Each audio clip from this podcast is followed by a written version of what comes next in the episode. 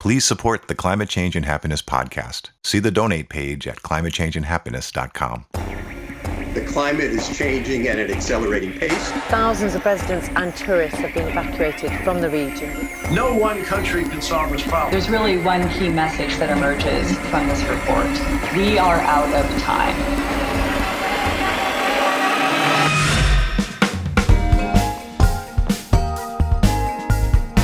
Welcome to Climate Change and Happiness, an international podcast that explores the personal side of climate change.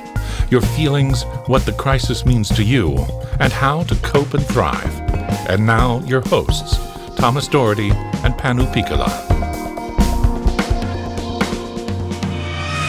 Well, hello, I am Thomas Doherty. And I am Panu Pihkala.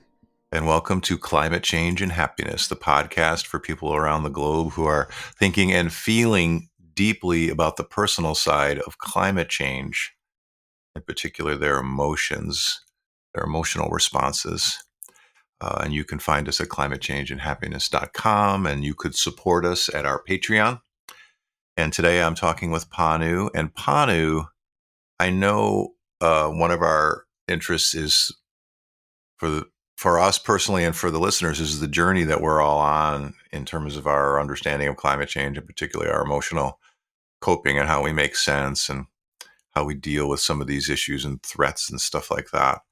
Um, and I know you've been working on a really big kind of what I would say a wisdom piece, a place, a thing that a paper that you're pulling together a lot of the research and ideas for other scholars in you know for other academics and researchers. But you're also you know have this this model pulling together things that I think is really practically useful for people. So we're talking about that today, and we're going to jump into that wherever you want to start with that, either the background or currently what's on top of your mind. And we'll just chat about this today. Mm. Thank you, Thomas. And uh, in 2019, I in Finland, I published the second book of mine about eco emotions and eco anxiety. So that one was a sort of handbook about various feelings and emotions that we may experience in relation to environmental issues and modern human world. And in that book, I had a quite rudimentary model uh, of the process of encountering the ecological state of the world. So that could be called the process of eco distress or process of eco anxiety. And that quite simple graphic figure was very helpful for many people. I got good feedback from from mm. that. Uh, so that caused me uh, to think that whether that could be elaborated more because that wasn't a product of a long thinking process, rather something uh, I designed at the end of writing the book. So then, especially from the beginning of 2021, I started thinking about this more seriously. And also, I had read many writings about the topic which were using a very famous stages model, namely mm. the five stages of grief by Elisabeth Kubler-Ross, uh, going back to the turn of the 1960s and 70s, and that's still by far the most famous model or frame of grief around the world. I, uh, so yeah. often people from various fields know know about that, and I, I, guess Thomas, that was probably part of your training as a psychologist also. So, or do you remember when you, when did you first came came across Kubler-Ross's model? No, I think um, I don't remember because I think it's one of those things that's in in society and in the pop culture, and so we absorb it and then we take it as we take it as a given, like Maslow's Maslow's hierarchy of needs or one of these kinds of things.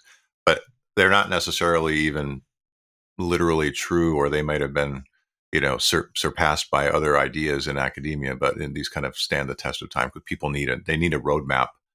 They need some sort of model. So so you, you, you were inspired by this, but I think you're going you're going beyond this, or you're you're you're you're taking this in another another step forward. Yeah, you are exactly right. And so the Kubler-Ross model, which is sometimes called DABDA after the initials of the so-called stages, there's denial, anger, bargaining, depression, and acceptance. And mm-hmm. you know, mm-hmm. those are things that may happen when people encounter grief and distress. But then, uh, as Thomas well knows, Uh, scholars of grief and bereavement have criticized the model since the beginning uh, for a couple of reasons. One is that not all people go through all of these things. And the second one is that in practice, many people get the idea that this is linear, that, you know, I should move from denial to anger and bargaining and depression and acceptance. And the third point is that sometimes in contemporary societies, people think that one can reach acceptance and then that's that's it. The grief mm-hmm. is past, and of course there can be uh, great advancement in in processes, but it's not so simple uh, as uh, as I think many people realize that there's gonna be changes in moods, and when something comes up in life, you are reminded uh, of the person or thing that you have lost, and then it's very normal to have these mood changes. And now, in the last years, people have been applying Kubler-Ross stages of grief, also especially for climate grief, and I think there's a great need to apply the richness of scholarship from grief theory into this topic without giving the linear impression, even though there is some strength in many of the wordings in the Kubler-Ross frame. So that's part of the motivation for me to work on this. So I wanted to create a model which would be simple enough so that it can be understood pretty easily and could be used in education, for example, and perhaps even as a tool for self-reflection, but also that it would be more nuanced and that it would integrate the possibility and inevitability uh, or inevitability of mood changes and what might be called fluctuation or os- oscillation. Mm-hmm. And that wasn't an easy task. It was much more difficult than I thought it would be. And during the COVID 19, it certainly took me time to get that all figured, fi- figured out. Mm-hmm. Yeah. So basically, the model is as follows there is a chronological element, not stages, but phases. And in the middle, there is a three dimension part, what I'm calling coping and changing. Mm-hmm. So, and, and, I'll explain that more, more in a bit. First, there is what I'm calling unknowing, and this is something we have discussed in the podcast recently, partly through the framework of blessed unknowing about the ecological crisis. Yeah then a complex period of semi-consciousness. Mm-hmm. And some of these terms come from Edwards and Buzzell, the so-called waking up syndrome, mm-hmm. a kind of classic text in eco-psychology and yeah. something I think, Thomas, you have encountered quite early on. Mm-hmm. mm-hmm. Yeah, so so after this complex phase of semi-consciousness, where people may sort of know and not know at the same time and desire not to know more because it would be so troublesome to really take in all the information and the need for changes in one's life. But there usually comes some kind of realization and awakening, which then may lead people to different directions. Some people start engaging with the ecological crisis much more, or they just can't avoid it anymore. There may be distress of various kinds, and some people try to get away from the topic still which I think is very human, but of course it often leads to severe problems, both in psychological lives of people, there's cognitive dissonance and other things, and of course uh, the ethical responsibility for our common planet is difficult to do if you try to move away from the topic altogether. Mm-hmm. So there may be various kinds of shock or stress and trauma, trauma here. Mm-hmm. And then, then comes the sort of heart of the model, this coping and changing. And as I heard you, Thomas, say many times, all, all models are inadequate, but some may be useful to paraphrase mm-hmm. a bit. And this is very true yeah. of this model also. So it can't capture the fullness of what's going on, but it tries to capture enough so that might be useful. And in coping and changing, after long work, I conceptualized three dimensions, which are action, grieving, which includes other emotional engagement, and thirdly, distancing, which includes both healthy self care and problematic uh, avoidance. Mm-hmm. And the idea is that seemingly people need elements from all these three dimensions to adjust and transform in response to the state of the world.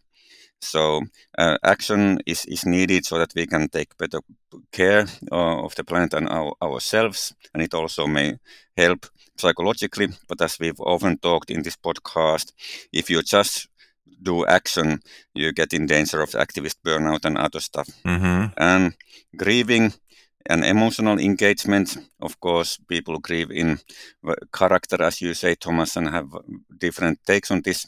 But encountering the change, state of the world includes the need to encounter losses and changes. So that's the grieving part. And also there, if you just go very far in that without action and without relief, then you end up uh, usually in, in trouble. Mm-hmm. And the third part, uh, which is here called distancing, uh, is the part where you take some distance to, uh, to these matters. And the grief theorists are very uh, emphatically saying that we need that and it's very normal for persons also to take breaks from the grieving process and there are other things in life which demand our attention so that's that's healthy. But then again if you only do distancing you end up in disavowal or denial and once again you end up in trouble. Mm-hmm. so this is the sort of one of the main ideas that we need elements from all these three. But if we just do one of them overly much then we end in end in trouble. Mm. how's that for you thomas? Uh, what what thoughts come come to your mind when when hearing all, all this Yeah, though this is really great, Panu. I'm following along, and I have the I have the luxury of looking at your your figure that shows this this graphic that shows your your process, and we're going to put that we'll put that in our show notes. And you know, if you go to our website, each episode has a picture, some sort of picture, and the, the picture for this episode will, will be this this graphic. So it'd be like one of the slides that Panu shows. It'll make this this come alive to people. But I think just for the listener and what I'm taking away too, I mean, there's a pathway here. There's some steps. I think the first part of this is the, you know, unknowing or semi knowing or awakening or shock, you know, that waking up syndrome, which I think most listeners, I doubt people would be listening to this podcast if they didn't have that experience. So that captures, I think, where we where we're at. And I love the blessed unknowing stage that you talk about before the innocence that we had before we really took this on. But then I see a bigger circle that has three three things inside of it. There's this this like creative tension between moving toward action, dealing with the emotions, and then also pulling back a little bit and being able to kind of like have some some emotional distance or some being able to wait and stop, be mindful. So it's kind of that's the distancing I think is the most interesting in, in the sense that everybody everybody knows about emotions and actions. I think we're often toggling back and forth between anxiety and grief and fear, and and then what are we going to do about this? Uh, but that distancing is um, that's that's like oh that's like this, this this little special lever that I can turn things up or down. So I think it'd be nice to chat a little more about that because that's you think that's really a key for self care. Mm. Yeah, thanks for that question and all the all the comments. And it was difficult to choose a name for this dimension, which is now called distancing. At one point, I had avoidance. There, I was thinking about disavowal also. So the trick is that it includes both the healthy forms and the sort of unhealthy forms if you do it overly much. So this is one of the reasons that the, I was searching for a word which captures both the problematic denial part and the healthy self-care part. And of course, uh, one can't find a perfect term which would capture all of that, that variety. But from the coping theory and grief theory, I found people who are using both distancing and avoidance also in the positive shade or positive tone, pointing out that uh, it, it's no, normal also to do some some people call it functional denial or healthy denial. I didn't want to put denial there, Mm-hmm. uh, but I think you are very right, Thomas, that distancing is the sort of newest term which is linked here. And partly that comes from a very practical need because I've met many young environmental activists who have great trouble in allowing themselves to do distancing and that's very understandable because the problems are so pressing. It's so difficult to do structural change, and so the, sometimes they end up at the danger of burnout mm-hmm. uh, because not encountering emotions enough and not doing enough distancing and healthy self care. Yeah, yeah. No, I think that's. I think for all the listeners just thinking about this, I mean, what I where I what I hear often is people will make it some sort of joke about being an ostrich and having their head in the sand, which is that classic image. I don't actually know that ostriches really do that. We should explore that, but uh, I think ostriches are wiser than that.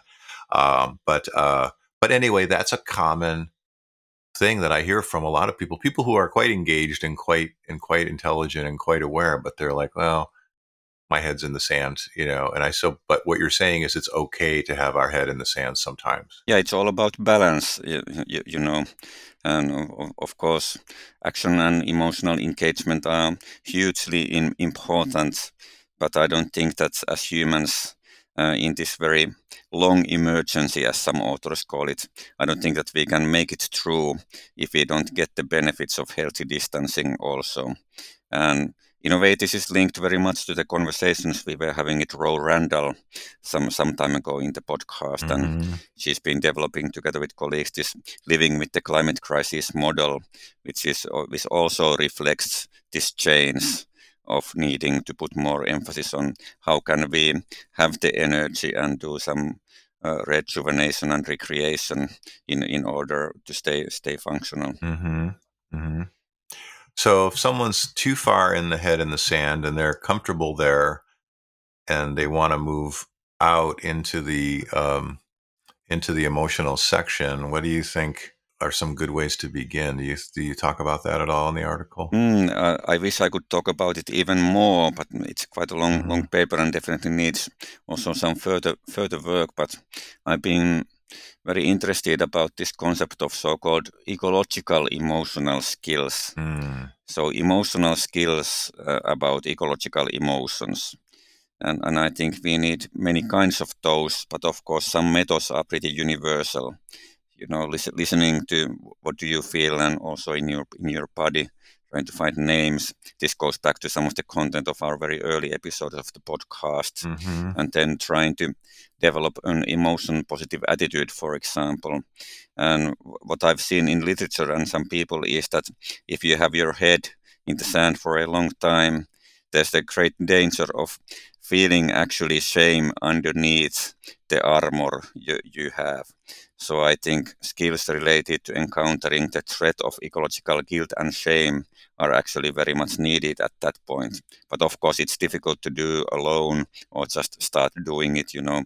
So the help of safe support groups and discussion partners, I think might be very crucial crucial there. Mm. And I'm also thinking of this concept of yours, Thomas, climate hostages. You know, realizing that all of us we are both both vi- victims and perpetrators in a in a way, but because we are individuals, I think we really need to understand that we shouldn't take all the blame of the world on our shoulders. Mm-hmm. So those kinds of things that help you to get to be more okay with yourself. I think that's one important dynamic in moving towards emotional engagement. Starting with grief and sadness may be difficult if there is this guilt and shame dimension in the way. But what do you do think, Thomas, and also reflecting on the many people you meet? Yeah, I mean, this is I'm really enjoying our conversation because um, this is just another lens to think about these really complicated ideas. Um, it seems to me that if we take the um, safety of being the ostrich as a as a kind of a starting point, then we kind of peek out of the sand a little bit and take in a little bit about what's going on. So some of it is taking small sips of this emotional stuff, you know, just a little bit here and there. Uh, but what I heard that I think I I personally think is really key is that we ha- it's easier to do this with other people. Uh, if we're stuck and, and lonely and, and isolated, uh, it's really hard uh, but when we're with the people that understand what we're going through, then of course we just feel a little more able to express. So that's a universality of being in a group. So that's that's I think a super important takeaway. And then the other piece, and you might say more about this, but there there's uh, some of these emotions are it's not that they're necessarily harder than others, but they they get in the way of other emotions. So I think that shame and guilt, they're, those shame and guilt, they stop us from expressing, or maybe they keep us keep us isolated. So I think if we can get over some of those, they're kind of like clogs in the emotional river. If we can work on those, does that does that ring true to you? That these are these are more more problematic emotions, maybe. Yeah, yeah, I definitely think think so. And as we discussed in our podcast episode about ecological guilt, it can also have many forms, and sometimes people use the word in very different connotations. So if we think about it broadly, of course, uh, as a sense of responsibility and having an ethical compass, there uh, being able to feel guilt is a very much needed part of human life. But then, if you feel it very, very strongly and in a complicated way, then definitely. So, so as you describe, and of course, the troubles in contemporary societies about grief in general and ecological grief in particular are one big obstacle here, because contemporary industrial societies aren't very good at teaching, for example, children and young people skills in grief. And if that's you know basically totally foreign to people the idea that it would be good to embrace grief and sadness because these those are emotions that help us. They are not the problems or the enemies but there's some losses and then grief and sadness come to help us. But this knowledge and wisdom is much missing from contemporary societies and that complicates things a lot. And that's i think one of the reasons why the Good Grief Network, mm-hmm. which does things around ecological grief, is so powerful. Yeah. It combines the social support and engagement with feelings of grief and sadness. And even these death cafes or climate emotion cafes, mm-hmm. which may go into pretty deep and dark territory, but they enable also this social support and going towards just the shared feelings of sadness. But uh, what do you think about this sadness and grief dimension, Thomas? I know you have a long history of of dealing with that. So. Oh yeah. Um, well, what I'm thinking about, I'm thinking about the listeners who are saying, "Well, it's capitalism. You know, we're we're supposed to be always in the U.S. rah rah rah, cheer cheer cheer. Everything's great, and um, don't be a downer. Don't be a Debbie Downer. You know, um, and so." This uh, grieving and shadow side stuff is just is radical you know, it goes back to all these things we talked about with Joanna Macy and a lot of the work. It's radical to say, wait, I'm actually suffering here in my plenty in my first world in my first world. And so it is radical to to bring that out and do that together. So uh, yeah. And then you know i think the goal that i'm hearing from you is that your your your um, distancing becomes a thing that you kind of you um, move around like you like mm. i become an ostrich that keeps its head close to the sand mm. but not in the sand so that i'm i have i have one eye i'm peeking and i'm seeing and then eventually i lift my head up a little higher and then i can actually walk around with my head up but i know that i can do my coping skills emotionally in my body so that i don't i don't have to like bury my head all the way like i i learn to kind of take care of myself the distancing becomes really dynamic like in the sense of i'm i'm always adjusting it it's like a balancing act kind of thing is that like a mm. dance mm. or a balancing act or some sort of embodied um, i'm not sure what the image you would use yeah yeah thanks for that thomas i think that's very very prof- profound and i'm arguing that flexibility and awareness are some key issues in moving forward in coping and changing. Flexibility. Yeah. yeah so, so actually, the the model ends with another circle. There's an arrow called adjusting and transforming. The work of Burleigh mm. from Australia has been one influence here, and theories of so-called post-traumatic growth, mm. which deal with different kinds of troubles and stressors, not just with huge traumas, but also with them. So the idea is that uh, of these three dimensions, the subtitles become the main titles.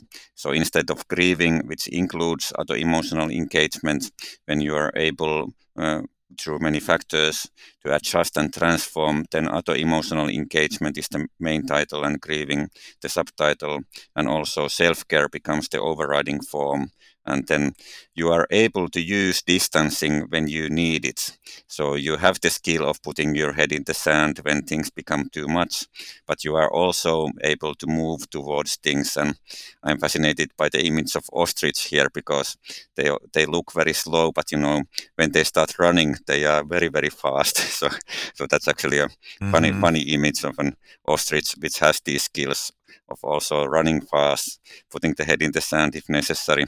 I don't know if ostriches is are able to cry, but uh, human, humans mm. definitely need that skill too. So yeah, and uh, our apologies to ostriches and to and to folks that are listening that are that that are natural historians and do understand.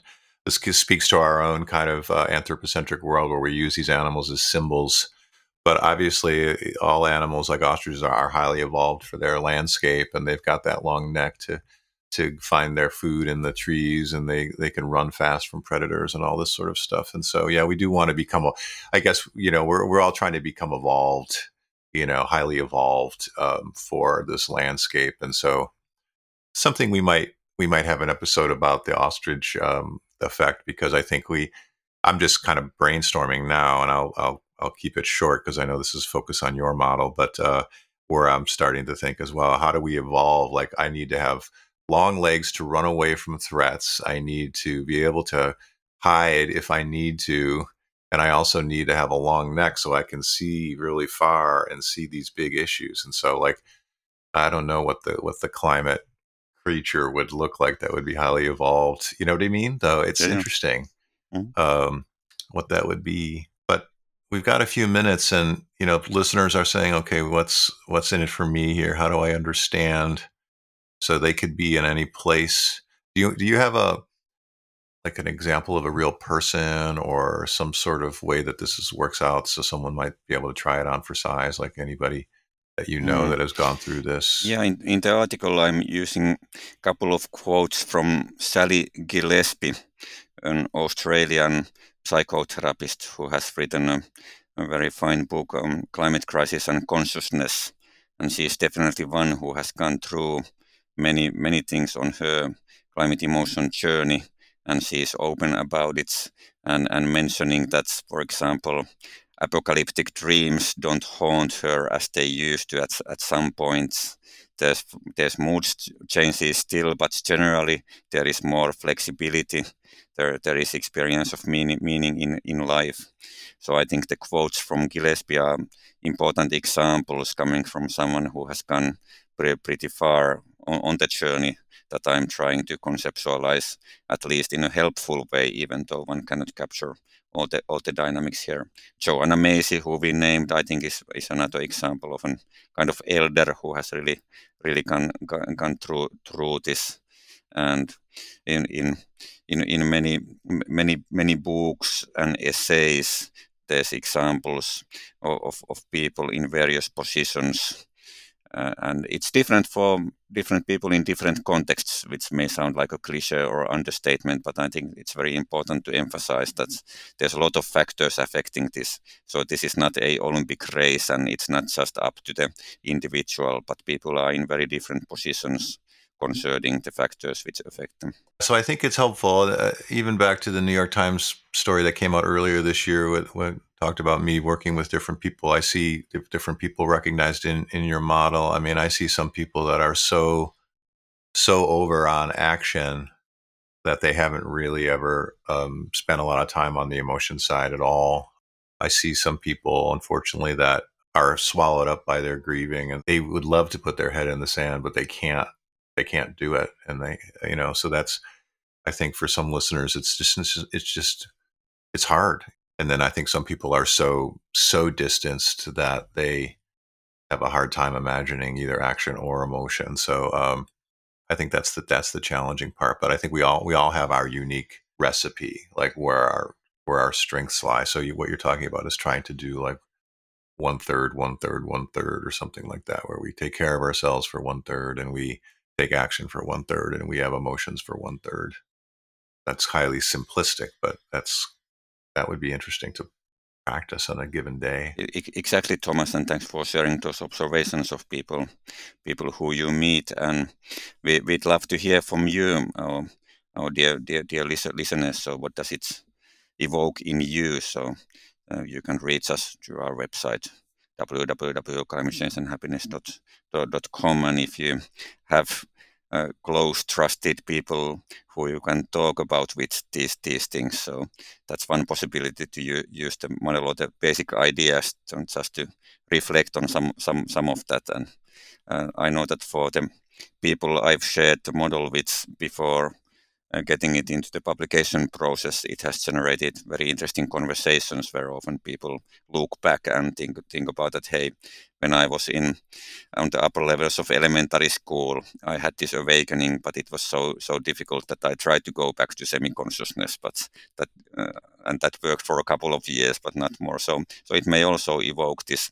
looking back. And I know Thomas that that's one method that you use in your work. You know, doing this sort of timelines and thinking about our personal histories, both in relation to so-called ecological identity and the happenings in our lives. So uh, hopefully the model might be used in that kind of work too. Yeah, there's no can't no going backward on the process. Once we have that awakening, we have to move forward, and so you're giving us some tools for that. So, well, uh, folks, I hope this is helpful. You know, even though you might be alone today, in some ways you're not alone with us because that's what this podcast is meant to be is, is a place where we all can share this together you can, again, you can find us at climatechangeandhappiness.com and support us at our Patreon, and we'll keep bringing these in-depth discussions to you. And you all, good luck on um, keeping your head slightly out of the sand, but um, getting together with other people that you can do action together with.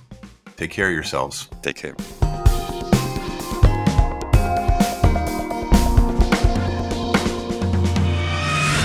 The Climate Change and Happiness podcast is a self funded volunteer effort. Please support us so we can keep bringing you messages of coping and thriving. See the donate page at climatechangeandhappiness.com.